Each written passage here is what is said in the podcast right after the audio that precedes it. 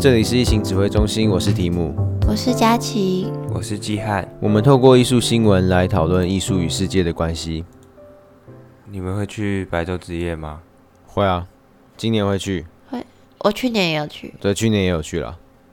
前年也有去了。前年也有去，你前年有去？有啊。前年在花博。前年哪是在花博？前年是在花博。前年不在台大哦。台大是前前年哦，大前年、哦哦，因为我只有去台大那一场啊。我我会这样问是因为我我明天要回高雄，所以我没办法去。可是这一次感觉很很酷炫的东西，不过白昼之夜好像一直都是主打酷炫流。去年去年主打中秋节吧？去年主打白色大兔子。中秋节月兔啊？去年有说在主打中秋节吗？没有，开玩笑的。哦哦哦。那下一次录的时候，我们应该都已经看过白昼之夜了，然后我们会来跟大家分享我们对于白昼之夜的想法，也会更深入的来讨论艺术节的机制，还有艺术节是为什么会诞生等等。好啊，那我们就开始今天的新闻。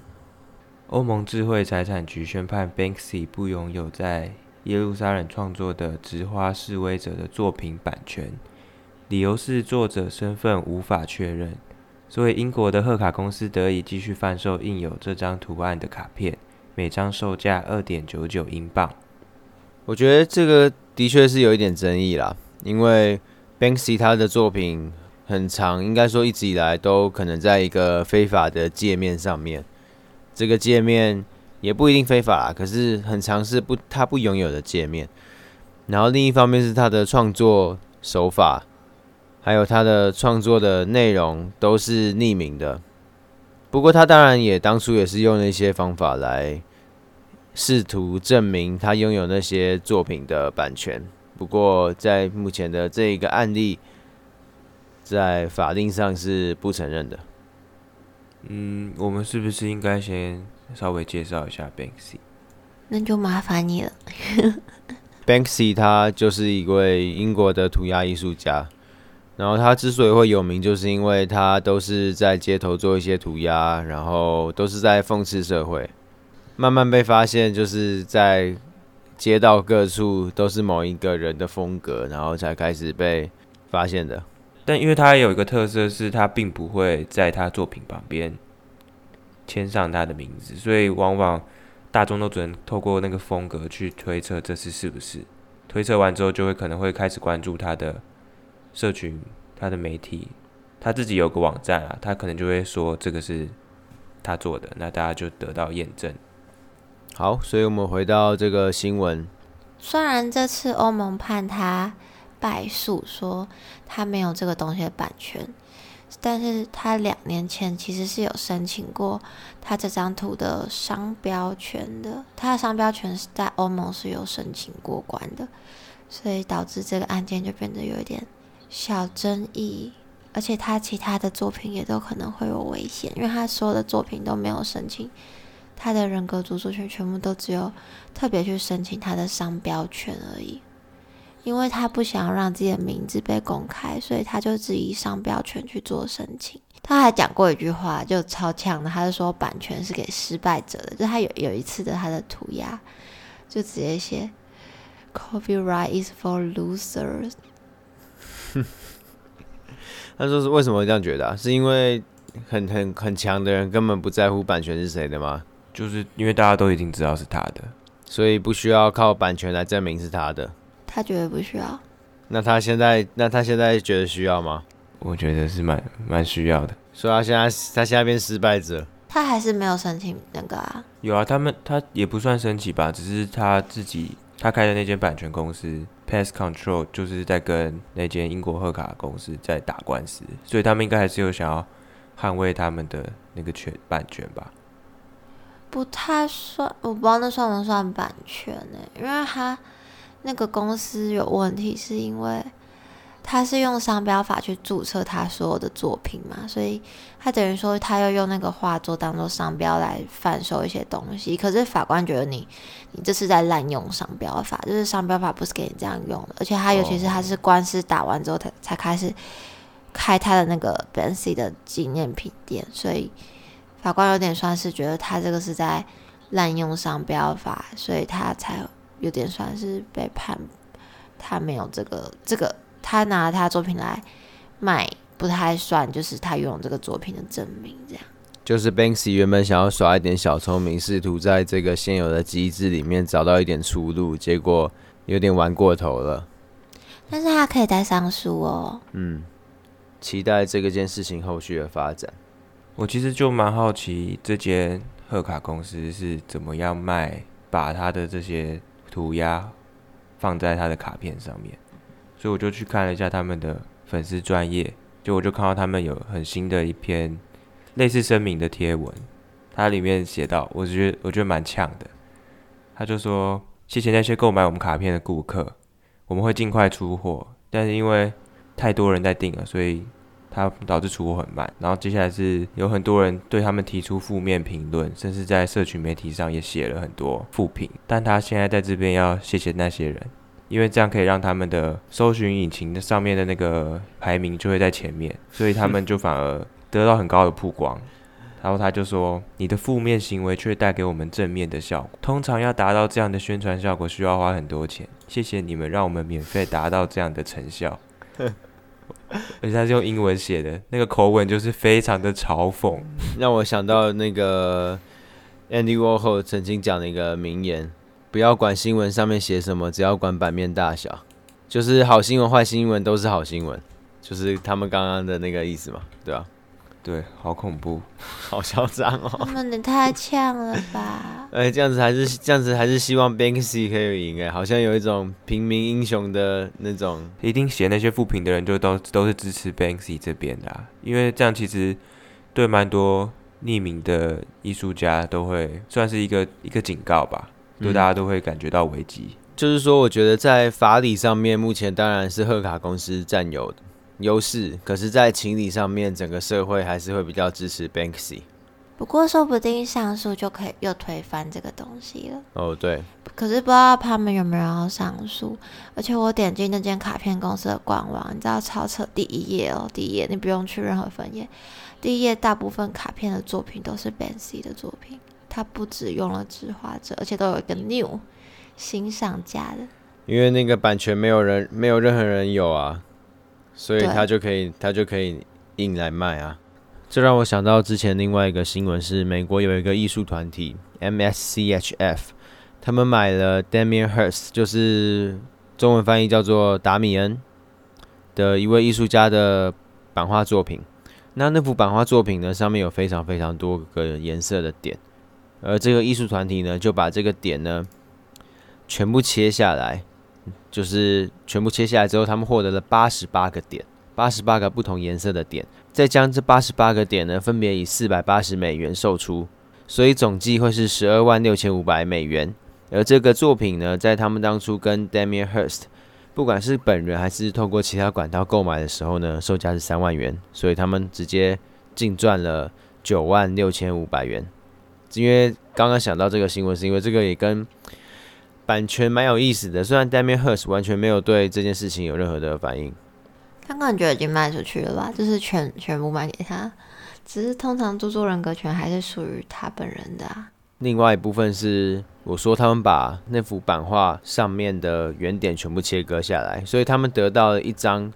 全都是空格的，像格子纸的一张图，他们又再把那张再卖，就是那个图变成叫做八十八个洞，是二零二零年完成的，然后那个作品呢又卖了更多钱，所以整个这样的计划为这个团队带来了三十万美元的收入。八十八个洞我听起来会比较想买。刚刚的确我说那个每个点它的价位的确是浮动的、啊、可能不同颜色大家喜好程度不一样，所以那个价位每个点是从一千美元到三千五百美元不等，都放在他们的官网上面。我觉得通常大家看到这样就会想说，那他们会不会之后做的作品都是都会用这样子同样的手法去做？但是他们有在一个访问的时候，那他们有提到就是 ，But that's not why we're here， 就是这并不是我们做这个的初衷啦。在大家都知道他们做了这样子的事情之后，他们就会停止，然后就也不会用重复的创作手法来做。我觉得如果他们一直重复这个手法来做，我会开始怀疑他们只是想敛财而已。应该说这个这样的做法，其实有很多人在做讨论，就是也在艺术界也有人已经提出，就是切割拥有权这种想法，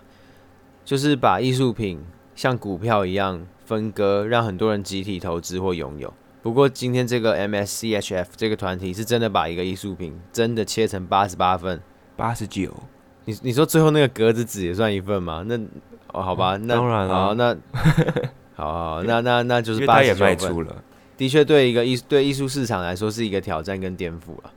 然后会提出这个是因为跟版权也有一点点关系，就想到那假如今天拥有 Banksy 的那幅画的墙壁的拥有者。因为 Banksy 很常是涂鸦在墙壁上嘛，他可不可以就直接把那个墙直接拔掉拿去卖？这个是已经有的有发生的事情，就是他家后院的那个墙被被漆了，那最后他也决定把这整个东西捐给美术馆，所以他就是那他家的那个墙就会不见。嗯，因为他虽然没有那个著作有权，可是他的涂鸦是处在他的财产上了，所以他可以做任何事情。不过以 Banksy 的这个事情来说，他应该是不希望他自己的涂鸦再被搬到其他任何场域展出、嗯、他应该是希望是在那个原位。呃，你提到的这个 M S C H 这个艺术团体，他们有一个最新的作品是他们收集了三位美国人的医疗账单，然后把他们用手绘的方式放大蛮多的，最后在市场上面卖了七万三千元，然后完全把他们上面的那个债务都还清了。就是说 M S C H F 收集了三位美国人的医疗账单，然后用手绘的方式重新放大，然后卖掉，然后这个钱就直接抵掉那些债务。哦，对对对，他们真的很厉害，这个团体的想法真的还蛮像是看破世间一样的感觉，感觉他们很知道怎么运用这个艺术市场来做事情。嗯，他们的创作跟艺术市场很有关联，我觉得蛮有意思的。对，但又不会给人家敛财感那么重，因为很有趣吧。说到授权跟著作权，你们有听过 C C 吗？有啊 ，C C 联盟啊。不是 C C 联盟，大家有听过 C C 吗？ C C 就是 Adobe 的 Creative Cloud 的缩写啊。硬要乱讲，不是那个 C C 啦，是创用 C C 啦。可能有在画图的会比较知道吧。可能有在那个做文案，然后不想自己做东西的人会知道。我觉得是很多要剪影片需要用到无版权音乐的人会听过。哦哦。因为我自己第一次接触是高中剪影片的时候，都会去找那种 C C 零的音乐。可能一起加油会知道，他们应该是不知道。呃，不不好吧？那可能 Lo-Fi House 会知道，他们铁定是不知道，就是不知道才会这样吧？他们一定知道吧？他们知道就不会这样啦。哦，可是我想说，他们知道的意思是说，他们一定也有直接抄袭、使用创用 C C 的东西，然后跨越创用 C C 给他们的权利。那创用 C C 的权利和实际的内容是什么？哦，创用 C C 指的是个组织，是 Creative Commons 他们发布的公众授权条款，它在全球是算是通用的。那这是一个非盈利组织，就等于说你在发布你的作品或是音乐啊图案的时候，你可以采用他们的授权方式。那创用 C C 它有很大的规定，这样就是你可以写明说这是不可以商用，然后不可以修改，然后要标示出处，或是你的是不能商用但是可以修改，或是各种条件你就自己写好。然后你如果已经写 C C 的话，就他要用这个图片的时候就不用再次问你，就是说请问大大我可以用你的图做头像吗？这种就不用再问了，你只要依照他的规定做使用，这样就可以了。那刚刚季汉提到的 C C 零的部分呢，就是你可以商用，你可以做任意修改，你也不用标示出处，这是一个最开源最开放的 C C 规定这样。不过 C C 零 只是说原作者放弃了著作相关的权利，并不代表可以将著作权占为己有，所以你不可以把图片下载然后把它后置之后呢再说你才是图片的原创者，或者是这个图片是我的版权所有请勿盗用，就是不能再做这样的事情。这样感觉就是小偷了。是说我之前特别关注到这件事是因为唐凤的关系耶。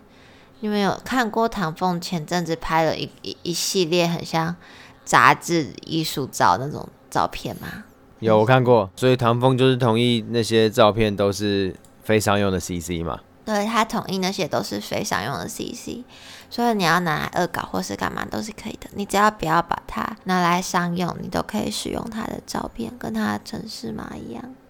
哦，你们提到这个 C C 里啊，我想到之前有一个新闻是美国芝加哥美术馆公开了五万张高画质艺术家作品，开放大家免费可以下载，所以这些艺术品都是用 C C 零去授权，表示大家都可以任意修改跟使用。欸，那个网站它提供的作品里面也有我很喜欢的一幅秀拉的作品，欸，大丸岛的星期天下午，就是很多人在河畔边野餐，然后有一个女人撑伞，然后有狗狗的那一张。对，因为那个网站上面有收录非常非常多的作品，不只只是放图片，他们同时也放上了这幅画的作者年代还有介绍等等。欸，我发现有 Andy Warhol 的，欸，他, 他已经死超过大家可以拿他的这个来任意使用了，五十年不是吗？他死五十年了，二零二零减五十，作品发布后五十年。哦，oh, 那米老鼠真的是蛮邪恶的。米老鼠是一个用法律继续续命的 动, 动物，因为像这些作品，他们其实也大可以继续把它占为己有，可是 C C 的这个概念，就是也所谓开源的这种概念，就是为了公共利益然后社会的一起进步的一种向往吧，所以他们愿意把这些东西开放出来。嗯，这同时也是一种不错的宣传啊，就是我大芝加哥美术馆里面有这么多东西啊，这些东西都是我的馆藏啊，只是我今天分享给各位，想看这些的原作要来我这边看哦。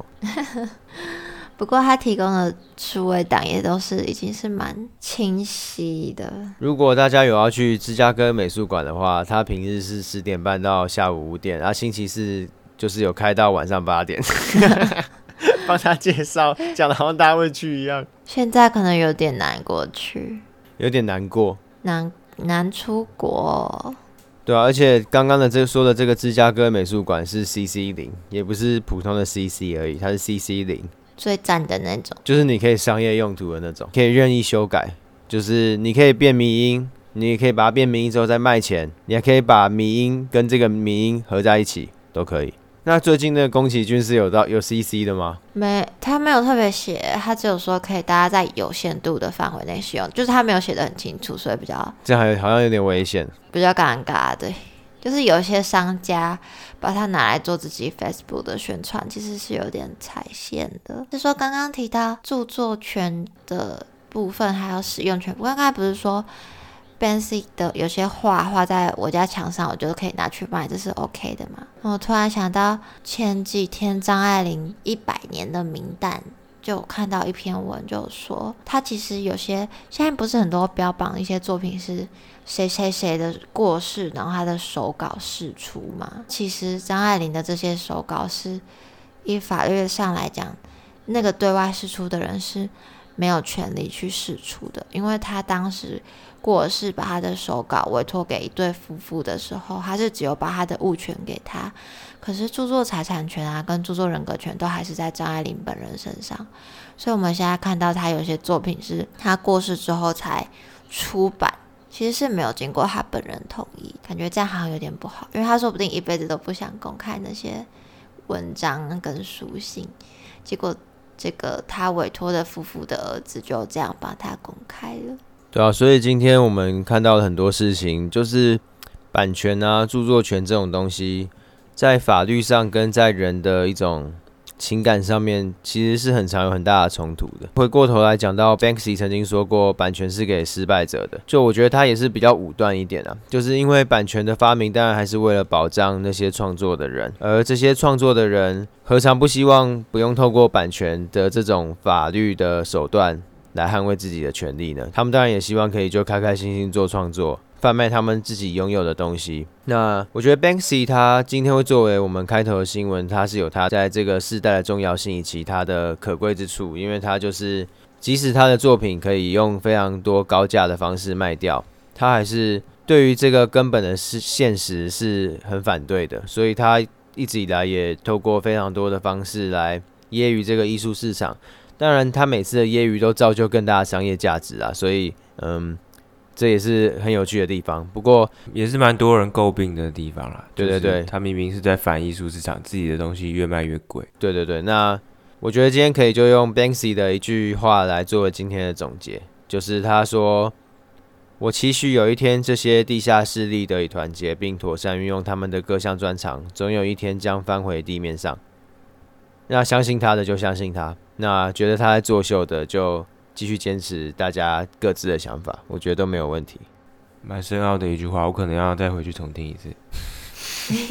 那我可以再我没有，我可以再重讲一次给你听。好，讲讲讲慢一点好了。我期许，我才不要。不过我初次听到很像地底人要反抗地面人的作品的感觉。那我们今天就到这边，下次再见，大家拜拜。大家拜拜，可以去看白昼之夜哦。呃，你现在讲的时候，大家已经白昼之夜已经结束了。好吧，那就等我们跟大家分享咯，拜拜。好，拜拜。